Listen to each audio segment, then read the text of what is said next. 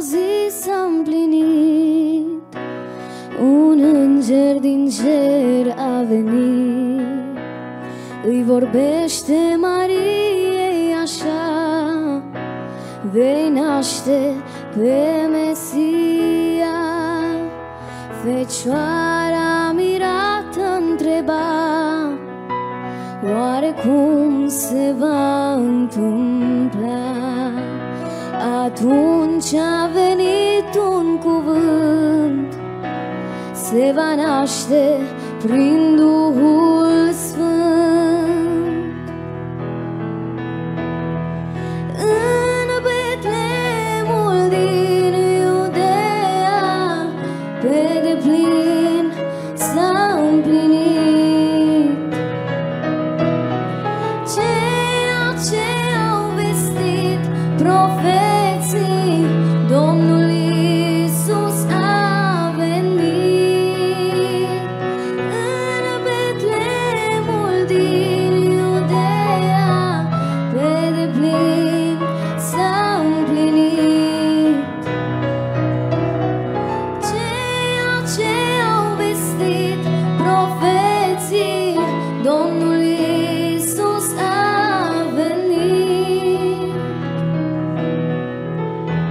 Ce har sus din cer ni s-a dat Căci pruncul divin s-a întrupat.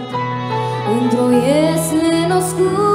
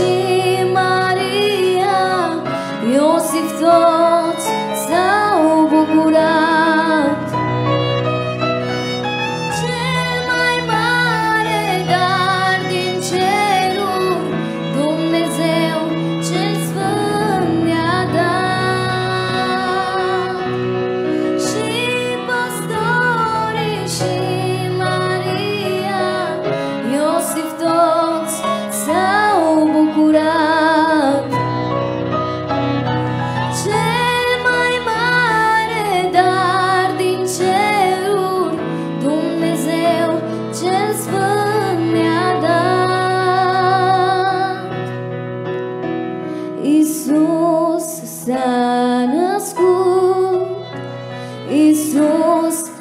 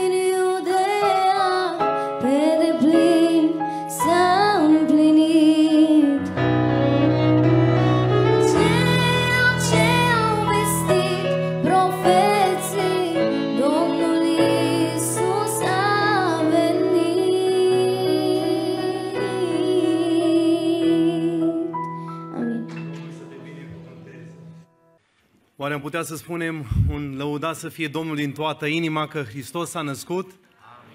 Ne bucurăm, frați și surori, stimați prieteni, să fim în această seară împreună în casa lui Dumnezeu.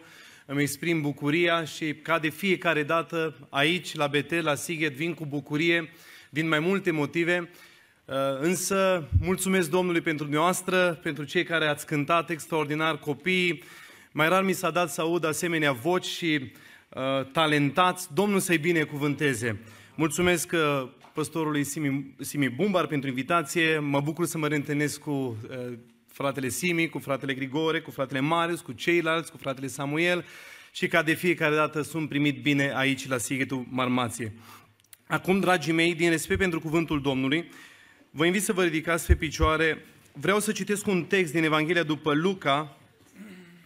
Cu siguranță s-a mai citit zilele acestea, însă aș vrea să pun uh, înaintea de noastră în contrast două pasaje paralele. Voi predica și din Luca 2 și din Matei 2. Și mă rog ca Dumnezeu să mă inspire în mesajul pe care mi l-am propus să vi-l împărtășesc în seara aceasta. Vreau să citesc din Evanghelia după Luca, capitolul 2, de la versetul 8 în jos. În ținutul acela erau niște păstori care stăteau afară în câmp și făceau de strajă noaptea în prejurul turmei lor. Și iată că un înger al Domnului s-a înfățișat înaintea lor și slava Domnului a strălucit în prejurul lor. Ei s-au înfricoșat foarte tare, dar îngerul le-a zis, nu vă temeți, că își va aduc o veste bună, care va fi o mare bucurie pentru tot norodul. Astăzi, în cetatea lui David, vi s-a născut un mântuitor, care este Hristos Domnul. Iată semnul după care îl veți cunoaște. Veți găsi un prunc înfășat în scutece și culcat într-o iesle. Și deodată, împreună cu îngerul, s-a unit o mulțime de oaste cerească, lăudând pe Dumnezeu și zicând, Slavă lui Dumnezeu în locurile prea înalte și pace pe pământ între oamenii plăcuți lui. După ce au plecat îngerii de la ei, ca să se întoarcă în cer, păstorii au zis unii către alții, Haidem să mergem până la Betleem și să vedem ce ni s-a spus și ce ne-a făcut cunoscut Domnul. S-au dus în grabă și au găsit pe Maria, pe Iosif și pruncul culcat în iesle. După ce l-au văzut, au istorisit ce li se spusese despre prunc. Toți cei ce i-au auzit s-au mirat de cele ce le spuneau păstorii. Maria păstra toate cuvintele acelea și se gândea la ele în inima ei. Și păstorii s-au întors, slăvind și lăudând pe Dumnezeu pentru toate cele ce auziseră și văzuseră și care erau în tocmai cum li se spusese amin. Vă invit să vă reașezați în prezența Domnului. Dragii mei, în această după masă am pe inimă un mesaj pe care l-am intitulat Contrastele nașterii Domnului. De ce am ales uh, mesajul acesta în perioada aceasta a sărbătorilor de iarnă? Pentru că dacă ați fost atenți, ca de fiecare dată, mai ales în perioada sărbătorilor, trăim într-o lume a contrastelor. De ce spun asta? Uitați-vă, dragii mei, de foarte multe ori, exteriorul multora dintre noi am observat că nu reflectă realitatea interioară a vieții. N-ați observat dumneavoastră și cu siguranță toți în perioada sărbătorilor ne îmbrăcăm frumos, venim la biserică, ne aranjăm, frații sunt îmbrăcați bine, la patru ace, surorile de asemenea, toate stau caturnate pe noi. Sigur că după sărbători începem să avem probleme cu mărimea hainelor, dar venim îmbrăcați frumos la biserică. Însă știți care este marea durere? Că viața multora este o viață urâtă. Exteriorul arată bine, dar în interior trăim o viață extrem de urâtă. Mai apoi vedem oameni, dragii mei, dacă vreți, uh, oameni care, din punct de vedere exterior, par fericiți. Dacă vă uitați pe Instagram, pe Facebook, mai ales în perioada aceasta, ai zice, când te uiți la o poză de familie, uite-te la familia perfectă, cuplul perfect, nemaipomenit de, de fericiți. Și cu toate acestea, în viața multora dintre aceia care se afișează doar că de fapt ei sunt fericiți, că sunt împliniți, în viața multora există multă tristețe, multă dezamăgire, multă durere, multă decepție. De ce? Pentru că de foarte multe ori, dragii mei, realitatea exterioară nu reflectă realitatea interioară a vieții. Apoi, vedem oameni cu mese pline, îmbelșugate, care mai de care, când ne vin colindătorii, punem ce avem mai bun pe masă. Cozonacii, nucile, sigur, acum se pun altceva pe masă. Și punem ce avem mai mult, ce avem mai bun pe masă. Mesele ni pline. Dar uitați-vă dumneavoastră la ceea care sărbătoresc nașterea Domnului. De foarte multe ori sufletul le este gol. Sufletul le este gol. De ce? Pentru că de foarte multe ori realitatea exterioară a vieții nu reflectă nu reflectă realitatea interioară a vieții. Și asta m-a determinat în contextul acestor sărbători să vorbesc despre câteva contraste ale sărbătorii nașterii Domnului Isus Hristos, în care s-ar putea ca unii dintre noi să ne regăsim. Și dacă ne regăsim, și dacă încă suntem uh, sensibili la glasul lui Dumnezeu, asta înseamnă că Dumnezeu încă mai are ceva cu noi. Și că Dumnezeu ne iubește și vrea ca să trăim cu adevărat. Ceea ce avem în interiorul nostru să reflecte și să se reflecte și în exterior. Și Doamne ajută la aceasta. Primul contrast pe care aș dori să-l subliniez în această seară din Evanghelia după Luca, aș vrea să subliniez, dragii mei, contrastul acesta între acea iesle care a fost plină și templul din Ierusalim care era gol.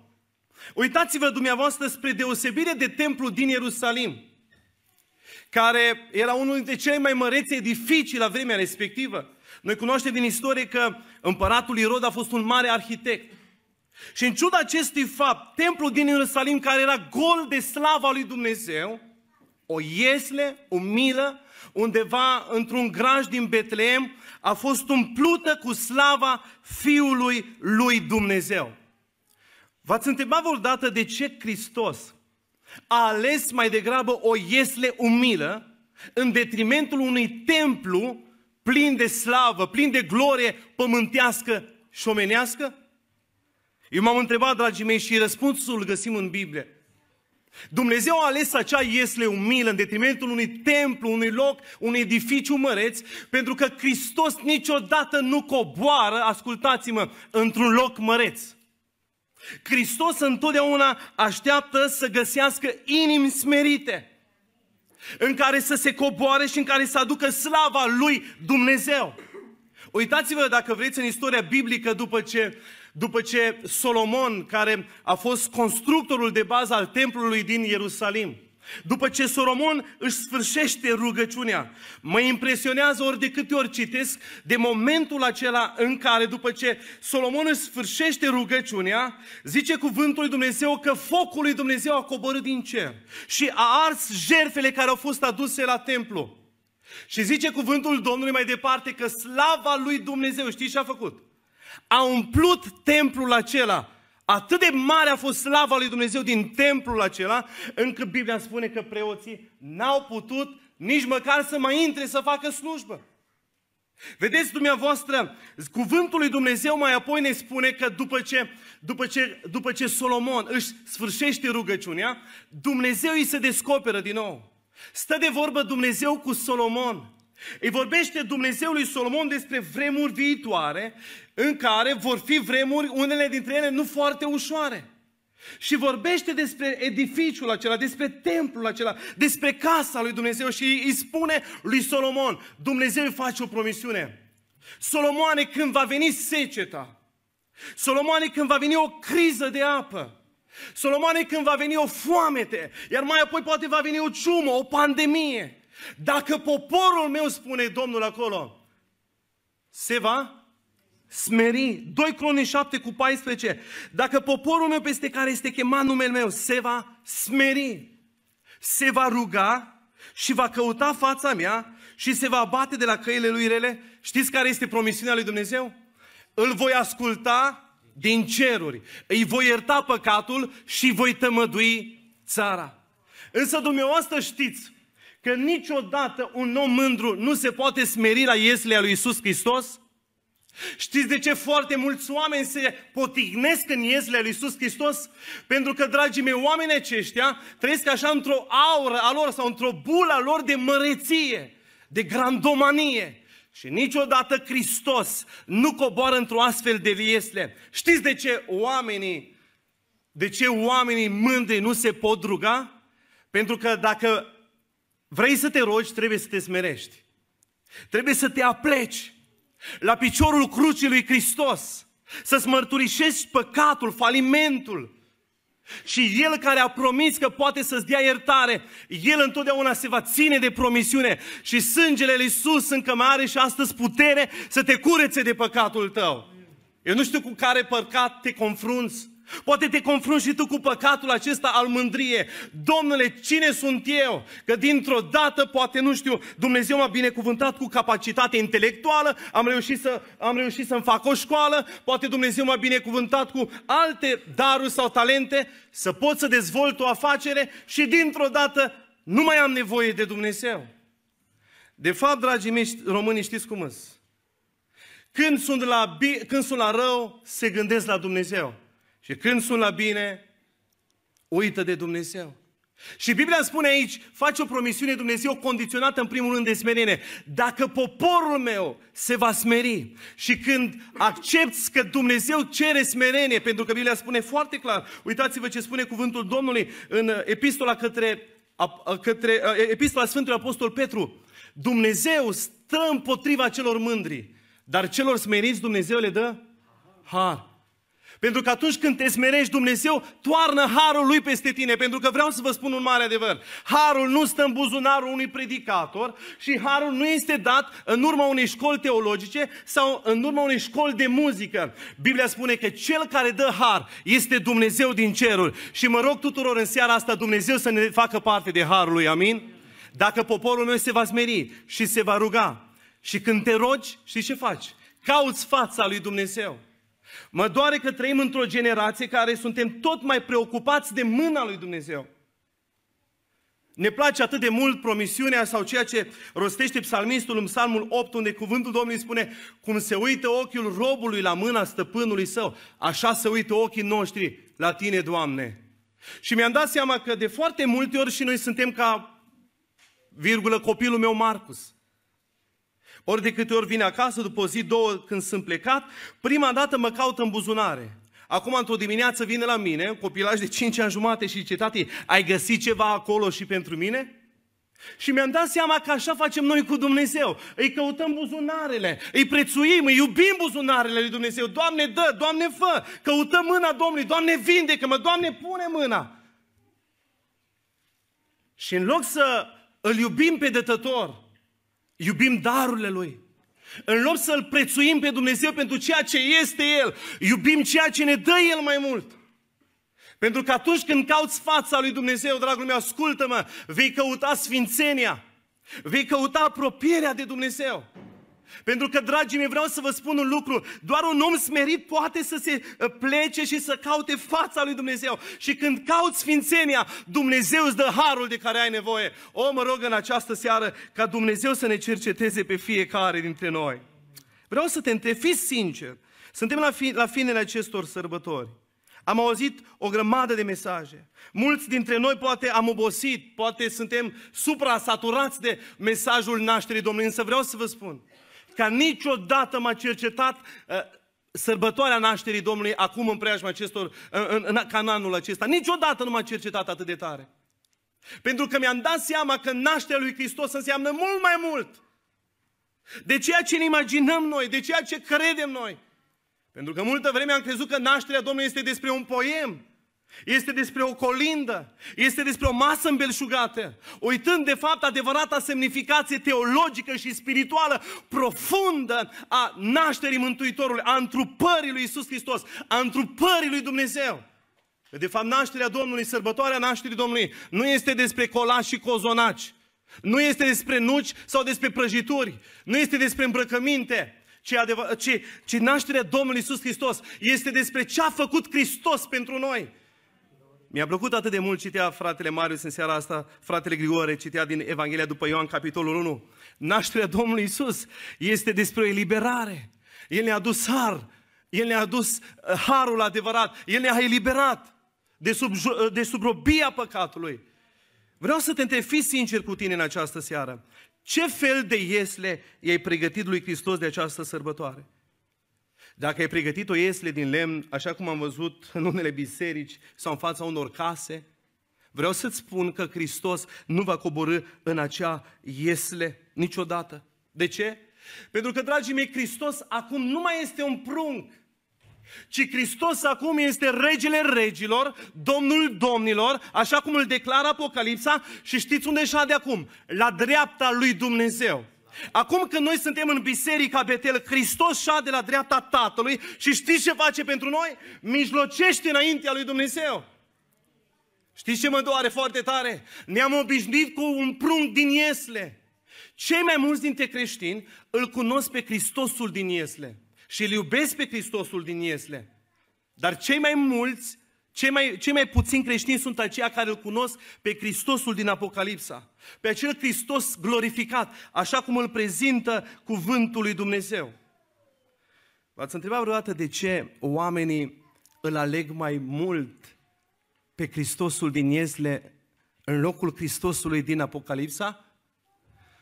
Pentru că pe Hristosul din Iesle îl poți putea cu tine oriunde și oricând. În schimb, pe Hristosul, Hristosul din Apocalipsa te poartă El pe tine. Te conduce El pe tine. Pe Hristosul din Iesle îl conduci tu cu părerile tale, cu planurile tale, cu principiile tale, însă pe Hristosul, Hristosul din Apocalipsa te conduce El pe tine, te călăuzește El pe tine. Îl conduci tu pe Hristos? Fii sincer cu tine în seara asta. Sau te conduce El pe tine? Îmi place atât de mult acea imagine din Evanghelia după Ioan, când Apostolul Ioan, la cina Domnului spune Biblia că și-a rezemat capul unde? Pe pieptul lui Isus. A stat atât de aproape de el. S-a obișnuit cu el. Așa cum unii dintre noi ne-am obișnuit cu Isus. Ne-am obișnuit cu biserica.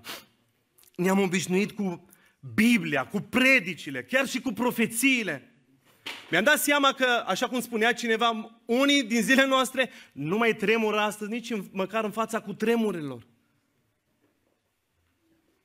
Și uitați-vă, dragii mei, spre deosebire de momentul acela sublim în care Ioan își pleacă capul pe pieptul lui Isus, în cartea Apocalipsa, când îi se descoperă Fiul lui Dumnezeu și când îl vede pe Hristosul glorificat, când îi vede ochii ca para focului, când îi vede părul alb ca lâna, când îl vede pe el în slavă și în glorie, de data aceasta, Ioan zice Biblia că reacția lui a fost una absolut șocantă, cade la pământ ca mort. Și a trebuit ca Hristos să-și pună mâna peste el și să-i spună același mesaj pe care îngerii, pe care uh, arhanghelii, pe care Gabriel, Gabriel, Gabriel aduce mesajul păstorilor și spune, nu te teme Ioane, eu sunt cel din tâi și cel de pe urmă, cel mort, dar iată că sunt viu în vecii vecilor. Pentru că acum Hristos era unul glorificat. Pentru că acum Hristos nu mai este ca cel Hristos din Iesle, ci acum El este Hristosul, Hristosul glorificat în prezența lui Dumnezeu. De aceea mă rog în această sărbătoare să ne cerceteze Dumnezeu și să vedem cum ne-am raportat la Hristos până astăzi. Ce fel de relație am avut noi cu Hristos? Ne-am raportat la El ca Ioan al Tată, ca la un prieten Știți că este o mare diferență între a te numi prieten, nu știu, cu Joe Biden, mă rog, oricum te-ar uita că are probleme acum, și între a te numi el pe tine prieten, există o mare diferență. Însă, știți că Biblia spune în Ioan 15 cu versetul 14, Hristos, e promisiunea lui Hristos, e cuvântul lui Hristos, voi sunteți prietenii mei. Și e atât de plăcut să știi că ai prieten, nu așa, pe cineva care poate să te ajute, care poate că are o relație, care poate că are anumite resurse materiale eh, sau relaționale, nu e așa? Și te bucuri că ai parte de astfel de relații. Cu atât mai mult Hristos, care ține în mână toate resursele Universului. El este acela care ne spune, voi sunteți prietenii mei. Dar știți că Hristos spune asta în contextul unei condiții? Voi sunteți prietenii mei și aceasta este condiția. Dacă faceți ce vă poruncesc eu. Acum putem să ne evaluăm, dragii mei, dacă noi suntem prieteni lui Isus sau nu suntem prieteni lui Isus. Însă la un moment dat Biblia numește pe un om al Vechiului Testament, un mare om al credinței, numele lui este Avram, îl numește prietenul lui Dumnezeu. Știți de ce? Pentru că acest om era un om al credinței. Pentru că acest om a trecut testele lui Dumnezeu, testul credinței, testul, test, testul ascultării, testul, dacă vreți, al angajamentului. Și Dumnezeu îl numește prietenul lui. Pe noi oare ne poate numi Dumnezeu prietenii lui? Fii sincer, te poate numi pe tine Dumnezeu prietenul lui? Se spună despre Vasile, Vasile este prietenul meu, Ruben este prietenul meu, Marius este prietenul meu. Oare poate să spună Dumnezeu despre noi asta? Al doilea tablou pe care aș dori să-l subliniez în această seară. Este vorba despre cei păstori bucuroși care au fost plini de entuziasm. Au izbucnit într-o explozie de bucurie când au primit vestea nașterii Fiului lui Dumnezeu.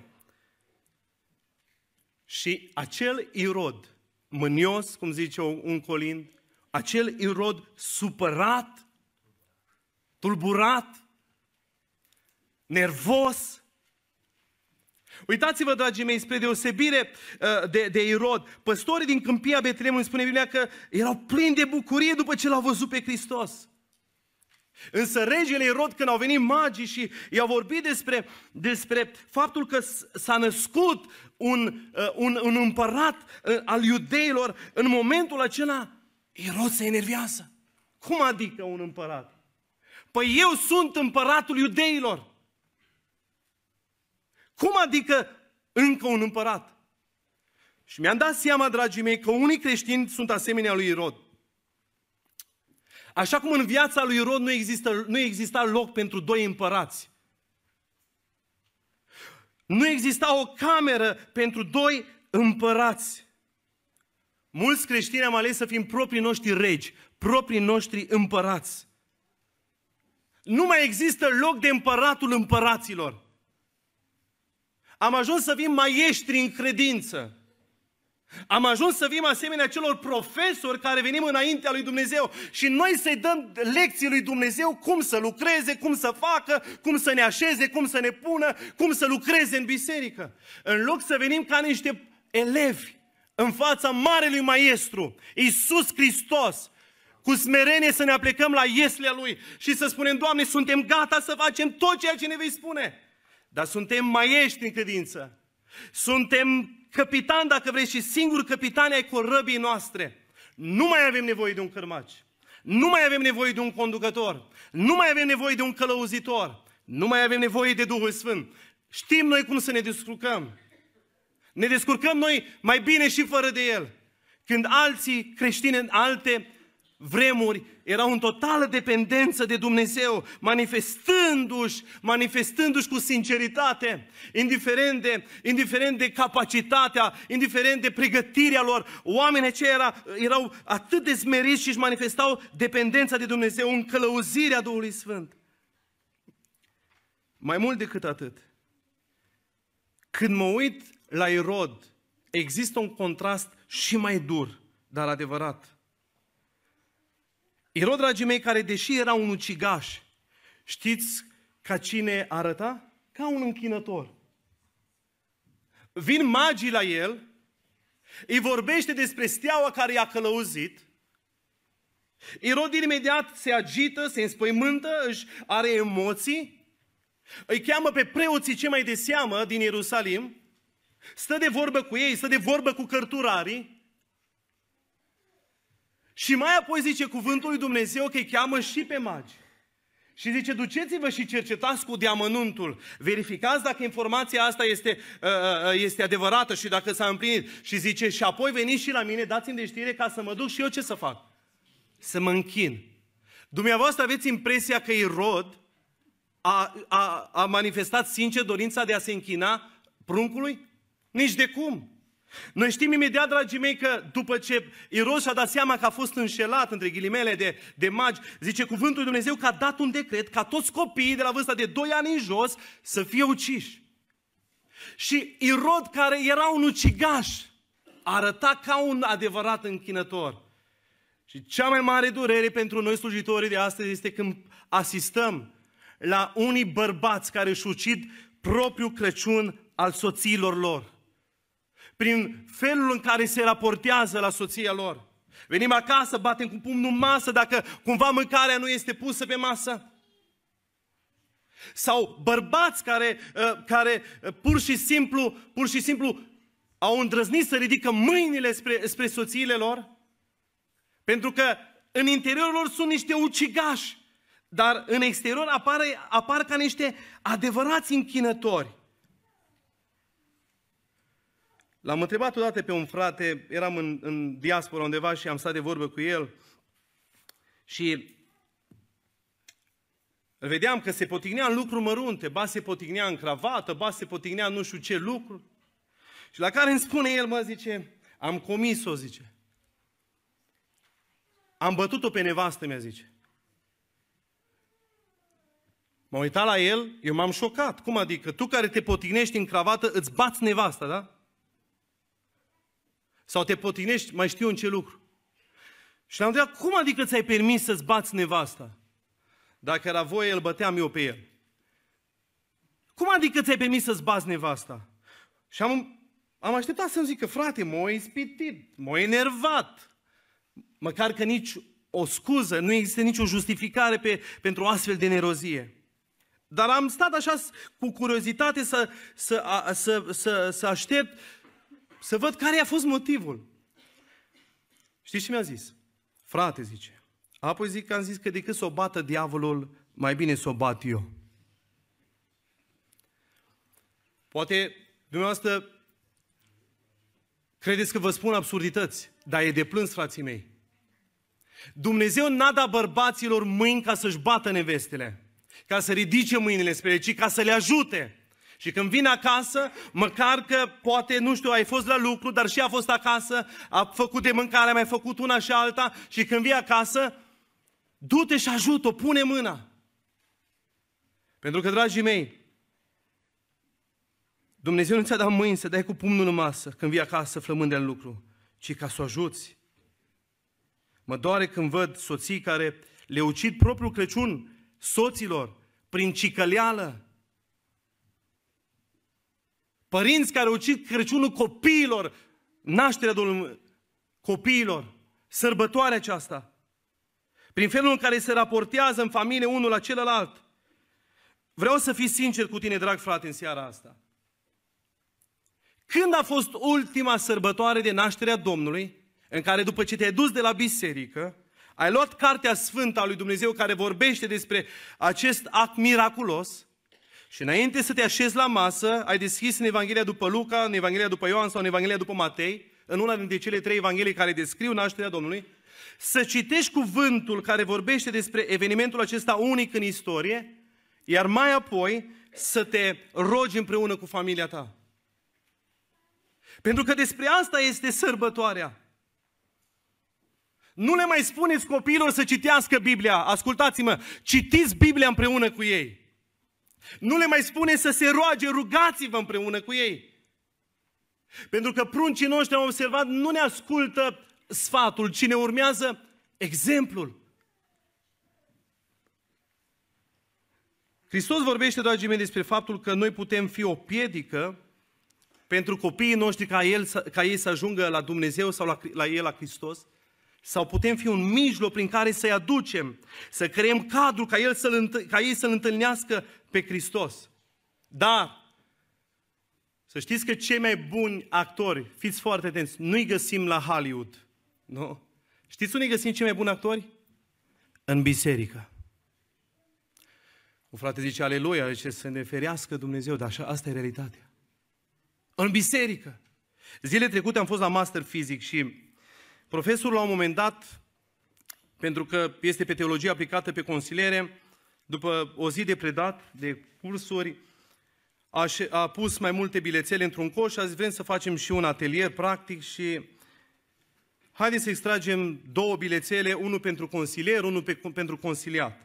Eu mi-am făcut bilețelul meu cel mai mic, zic, să nu mă extragă pe mine. Și am încercat să, să fentez chestia aia. Și fratele când ia bilețelul, zice, fie atent, zice, un student din 3, aproape 40 câți am fost acolo, zice, l-a făcut mic, crezând că nu o să fie ales. De la desfăcut frumos, ca celelalte l-a pus în coș și zice, acum să extragă fratele Ruben, zice, un uh, bilețel. Eu m-am, m-am uitat puțin să văd să nu le extra pe a meu, le-am amestecat și am, am extras. Și când am deschis, am zis, nu se poate. Țânța Juben. M-am dus acolo ca și consiliat, consilierul s-a ocupat de mine, a luat scaune, a pus distanța să fie o distanță nu foarte apropiată, de 2 metri și jumătate. M-a pus acolo, zice, profesor, tu nu trebuie să faci nimic, că tu ești consiliatul, el este consilierul. S-a mai extras pentru consilier, consilierul a venit, a pregătit tot cadrul și la un moment dat zice să inventez eu un, un scenariu. Și am inventat un scenariu și la un moment dat s-a dus în derizoriu uh, consilierea și fratele, după vreo 5 minute, a zis, hai să îți creezi un scenariu, te duci cu ăsta la consilier. După scenariul ăla comic, am intrat în celălalt rol. La finalul uh, consilierii, ședinței de consiliere, profesorul îmi spune, frate Ruben, te poți duce să joci ca actor în, în, într-un teatru, zice. Vă spun că atunci m-am șocat puțin.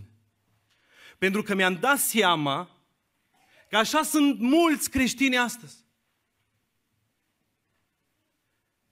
Suntem duplicitari. Jucăm rol dublu. Venim în casa lui Dumnezeu, suntem numai buni de puși pe pereți, icoane, sfinți, sfinte. Plecăm din casa lui Dumnezeu și jucăm rolul perfect al lui Rod de închinător ca Irod. Fii sincer cu tine. Ce fel de închinător ești? Pentru că vreau să merg mai departe să subliniez cel de-al treilea tablou sau cel de-al treilea contrast al nașterii Domnului, în care aș dori să vorbesc despre magii care erau interesați de nașterea lui Iisus Hristos și preoții care au fost niște ignoranți, indiferenți. Cine erau magii? Ne uităm în Evanghelia după Matei, capitolul 2, observăm, dragii mei, că aceste personaje sunt, erau din răsărit, cel mai probabil erau din Babilon. Ce erau ei? Magii erau niște oameni de știință, erau astronomi. Ce cunoșteau magii? Cel mai probabil cunoșteau cel puțin două profeții din Vechiul Testament. Geneza 49 cu versetul 10, unde cuvântul Domnului spune astfel. Toiagul de domnie nu se va depărta din Iuda, nici toiagul de cârmuire dintre picioarele lui, până va veni Shilo și de el vor asculta popoarele. Cu siguranță mai știa și cea de-a doua profeție, care se găsește în numeri, capitolul 24, cu versetul 17, unde cuvântul Domnului spune astfel, îl văd, dar nu acum, îl privesc, dar nu de aproape. O steară sare din Iacov, un toiac de cârmuire se ridică din Israel. Știți care este marele paradox pe care îl observăm aici? Este că magii care erau de la o distanță mare, undeva la vreo 700-800 de kilometri doar dus, iar mai apoi 7-800 de kilometri întors. Oamenii aceștia erau atât de interesați de Hristos încât se angajează într-o călătorie așa de lungă cu mijloace primitive de transport, parcurg o mie, de, o mie și ceva de kilometri dus, întors, ca să se ducă la Ierusalim, să se ducă la Betlehem, să-i ducă darul pruncului născut într-o iesle. Iar mai apoi zice cuvântul lui Dumnezeu că cu siguranță aici trecuse timpul, probabil că avea în jurul vârstei de aproape 2 ani, s-au dus cu aur, cu tămâie, cu smină, fiecare dar reprezenta unul dintre cele trei oficii, cele trei oficii a lui Hristos, de preot, de profet, de rege, și aceștia se duc 800 de kilometri dus, 800 de kilometri întors, și cei din Ierusalim, 9 kilometri, n-au venit să se închine pruncului la Betleem. În ciuda a ceea ce au auzit de la magi și în ciuda ceea ce știau din profeți, preoții erau ignoranți, preoții cărturari erau indiferenți. Și mă întreb de atâtea ori, cum adică unii care, din punct de vedere spiritual, sunt departe de Dumnezeu în păcatele lor, sunt departe de Dumnezeu prin trăirea lor și se întâlnesc, dragii mei, cu Dumnezeu înaintea altora, care sunt atât de aproape de El, care sunt familiarizați cu Biblia, care sunt familiarizați cu biserica, care sunt obișnuiți cu închinarea. Și poate unii dintre ei au fost duși la binecuvântare. Poate unii dintre ei au avut o bunică, o mamă, un bunic, un tată care s-au rugat pentru ei. dar care totuși rămân despărțiți de El. Unul ascultă o sută de predici și are nevoie de o sută de mesaje ca să se pocăiască și altul ascultă una singură și știți ce face? Doamne, vine înaintea crucii lui Hristos, mărturisesc că sunt un păcătos înaintea ta și am nevoie de iertarea ta. Vă aduceți aminte de dialogul teologiei pe care îl are Hristos cu acel, cu acel cărturar, cu acel om moral? Vorbește cu el, vine cărturarul acela, unul dintre cărturarii de seamă, probabil, a Israelului, vine la Hristos, văzând că Hristos i-a, i-a uh, înfruntat pe o altă partidă a saducheilor, vine la el și pune următoarea întrebare, zice, învățătorule, care e cea mai mare poruncă din lege? Și Hristos îi răspunde, să iubești pe Domnul Dumnezeul tău cu toată inima ta, cu tot cugetul tău, cu toată puterea ta, cu tot sufletul tău. Există un singur Domn, Domnul Dumnezeu nostru este un singur Dumnezeu. Și la finalul dialogului teologic zice Biblia că acest, acest cărturar i-a răspuns cu pricepere lui Hristos, cu înțelepciune. Știți ce spune Hristos acelui om care știa Biblia în Vechiul Testament din scoarță în scoarță? Îi zice, auzi, tu nu ești departe de împărăția lui Dumnezeu. Adică cum tu care cunoști Biblia, care ai citit Biblia de zeci de ori, să fii departe de împărăția lui Dumnezeu? Tu nu ești departe de împărăția lui Dumnezeu. Și tâlharului de pe cruce care se compară cu celălalt tâlhar și se compară cu Hristos și zice, pentru noi este drept că plătim plata păcatului nostru, dar neprihănitul acesta n-a făcut nimic și se uită spre Hristos și în ochii și în fața disfigurată a lui Hristos poate să observe un rege, un rege cu o față desfigurată, plină de sânge, să observe în el și se spune și se spună adu-ți aminte și de mine când vei veni în împărăția ta. Ce a răspuns Hristos? Adevărat îți spun că mâine, peste o mie de ani, nu? Astăzi vei fi cu mine unde? În rai. Cât de frumos! Dumnezeu ne oferă libertatea aceasta, ne-a oferit libertatea aceasta, capacitatea aceasta de a alege. Ne-a creat toate condițiile ca noi să îl căutăm pe Hristos, să ne întâlnim cu El, dar să știți că Dumnezeu întotdeauna ne lasă nouă decizia. Decizia ne aparține de a-L alege pe Hristos. Uitați-vă ce spune Sfântul Apostol Pavel în fapte 17, cu versetul 26. Dumnezeu a făcut ca toți oamenii și dintr-unul singur să locuiască pe toată fața pământului. Le-a așezat anumite vremi și a pus anumite hotare locuinței lor. Ce să facă? Ca ei să caute pe Dumnezeu și să se silească să-L găsească bâșbâind. Măcar că nu este departe de fiecare din noi. Observați, dragii mei, că Dumnezeu care putea să ne creeze ca pe niște roboți și să ne seteze în așa fel încât să facem alegerile care le-a vrut El. Dumnezeu însă alege să ne ofere liberul arbitru. Și în Deuteronom 30 cu versetul 19 zice cuvântul Domnului, Iată pun înaintea ta binele și răul, binecuvântarea și blestemul. Alege viața ca să trăiești tu și sămânța ta. În ciuda acestui fapt, dragii mei, Dumnezeu, pe lângă, uh, în ciuda faptului că nouă ne-a creat libertatea aceasta, Dumnezeu ne oferă, ne creează toate condițiile și cu toate acestea, știți ce face omul cu libertatea? Alege să trăiască în păcat. În Romani 1 cu 28 spune, fiindcă n-au căutat să păstreze pe Dumnezeu unde? În cunoștința lor. Dumnezeu i-a lăsat în voia minților blestemate ca să facă lucruri neîngăduite. Astfel au ajuns plini de orice fel de nelegiuire, de curvie, de viclenie, de lăcomie, de răutate, plini de pismă, de ucidere, de ceartă, de înșelăciune, de porniri răutăcioase, sunt șoptitori. Fiți foarte atenți, cât de bine descrie Pavel în urmă cu 2000 de ani. Vremurile noastre din 2023, aproape 2024, bârfitori, urători de Dumnezeu, obraznici, trufași, lăudăroși, născăcitori de rele, neascultători de părinți, fără pricepere, călcători de cuvânt, fără dragoste firească, neînduplecați fără milă. Și măcar, zice versetul 32, că știu hotărârea lui Dumnezeu, că cei ce fac asemenea lucruri sunt vrenici de moarte. Totuși, ei nu numai că le fac, dar și găsesc de bun pe cei ce le fac. Și știți că Pavel aici vorbește și despre unii oameni care l-au întâlnit poate pe Hristos. Și nu zice că ăștia vor fi puțin bârfitori, vor fi puțin lacomi, vor fi puțin obraznici. Mi se dă uneori să văd oameni mult mai obraznici în bisericile noastre. Nu toți, nu generalizăm, dar zice Biblia, vor fi plini de, bârf, de bârfă, de lăcomie. Dragii mei, se spune de multe ori că Dumnezeu face 99 de pași și așteaptă să facem noi un pas. Știți de ce? Pentru că Dumnezeu nu intră în viața unui om cu forța. El stă ca un gentleman la ușa, la ușa inimii noastre, la ieslea inimii noastre și El bate. Iată, eu stau la ușă și bat. Dacă aude cineva glasul meu și deschide, voi intra la El, voi cina cu El și El cu mine. Fii sincer, când a fost ultima dată în care ai simțit că ai cinat cu Hristos? În care am simțit că am o părtășie reală și personală cu Fiul lui Dumnezeu? Hristos bate la ușa unei biserici, biserici care era la închinare și El era în afară, în fața ușii.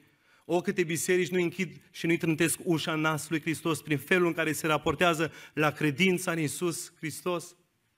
Dragii mei, am privit în această seară la câteva tablouri triste pe alocuri.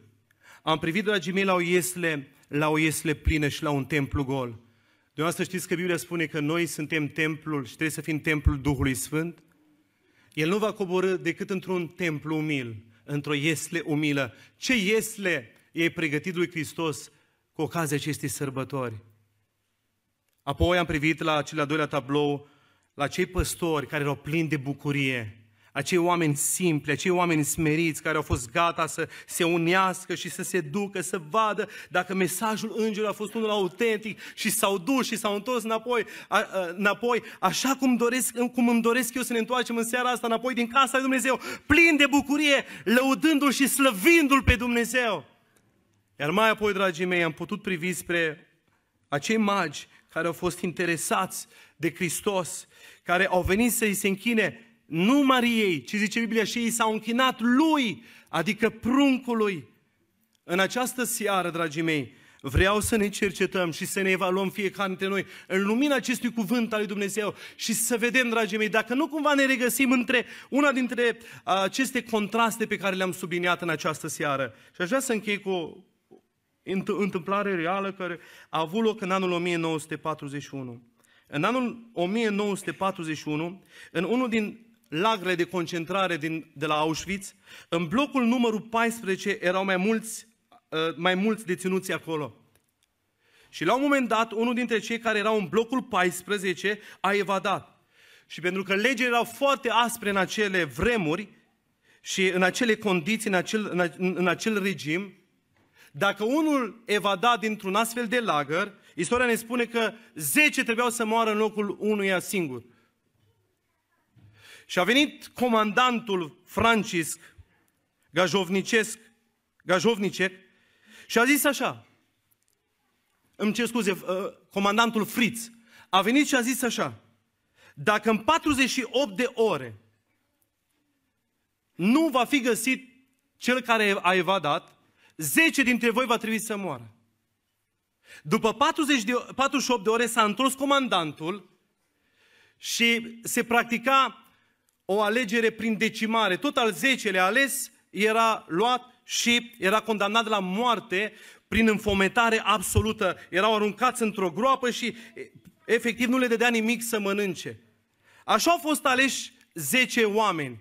Unul dintre ei, pe nume Fra- Francis, pe care l-am amintit adineaori, era un tânăr de 27 de ani, care în momentul în care a auzit numele că și în care a fost ales, în momentul acela a început să plângă și să-l implore, să arunca la picioarele comandantului și a zis, te rog frumos, să mă cruți, pentru că am acasă o soție.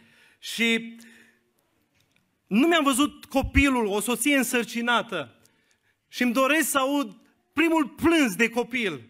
Și în momentul acela, istoria ne spune că Fritz, comandantul, i-a dat un bocan în gură, i-a zburat sângele din, din, din, din nas și în clipa următoare se aude un glas mai tăcut în spate. Domnule comandant, permiteți-mi vă rog să raportez. Spune! Permiteți-mi vă rog să iau eu pe diapsa în locul acestui tânăr. Deci eu mi-am trăit viața. Cine sunteți dumneavoastră? Îl întreabă, îl întreabă comandantul. Deci eu sunt un preot. Și eu sunt gata să mor în locul acestui tânăr. La care, zice comandantul, pe mine nu mă interesează, mie să-mi iasă la număr. Poți să mor tu în locul lui. În clipa în care a auzit lucrul acesta, acel preot s-a apropiat de acel tânăr, l-a luat după cap și a șoptit încet. Să trăiești în așa fel, încât jertfa mea să nu fie în zadar. Să trăiești în așa fel, încât jertfa mea să nu fie în zadar. Știți că, de fapt, dragii mei, noi nu putem să despărțim ieslea de cruce? Știți că Hristos nu s-a născut în lumea noastră ca El să ne aducă sărbători, ca El să ne aducă încă o sărbătoare în plus la numărul de sărbători pe care le avem, ci Hristos s-a născut, așa cum ne descrie în Ioan 3, ca El să moară pentru noi. Dumnezeu și-a trimis unicul Fiu în Ioan 3 cu 16, spune ca El să moară și oricine crede în El să nu piară, ci să aibă viața veșnică. Dragii mei, îmi doresc în anul 2024 să trăim în așa fel încât jertfa lui Isus Hristos să nu fie în zadar pentru noi. Și când vom trăi în felul acesta, să știți că Hristos ne va răsplăti. Vom fi răsplătiți de Hristos. Vom fi răsplătiți cu bucuria întâlnirii cu Isus. Acei magi s-au dus interesați la Ierusalim să-L caute pe rege și l-au întâlnit pe Hristos. Și zice în versetul 10 din Matei 2, când l-au văzut pe Iisus, n-au mai putut de bucurie. O, mă rog în această seară, dacă inima ți-e întristată, să-ți umple Hristosul care s-a născut în Iezle, a murit pe cruce și care a înviat și s-a înălțat la cerul și șade la dreapta Tatălui și cum spune crezul de la Nicea și iarăși va, va să vină cu slavă să judece vii și morții în această seară, inima ta care poate este dezamăgită, care poate este întristată, să fie umplută de bucuria mântuirii lui Isus Hristos. Și mai mult decât atât, și cu asta vreau să închei, vei fi răsplătit cu protecția lui Isus Hristos. Pentru că Erod era un înșelător, era un viclean. Pentru că diavolul este un viclean. Și atunci când îți va pregăti capcane, ascultați-mă, când ne vom lăsa călăuziți de Duhul lui Dumnezeu. Biblia spune că, Biblia spune că Dumnezeu i-a condus pe un alt drum în versetul 11. Hristos te va conduce pe un alt drum. Și dacă până în seara asta ai venit pe un drum al închinării false, pe un drum al unei, al, al, al unei religiozități uh, uh, false, a unei mimări de închinare, în această seară poți să te duci pe un alt drum acasă, al adevăratei închinări, al adevăratului închinător, să fii cu adevărat un închinător real, care să-i se închine pruncului, Fiului lui Dumnezeu, să-i se închine cu bucurie și El să ne binecuvânteze pe toți. Amin.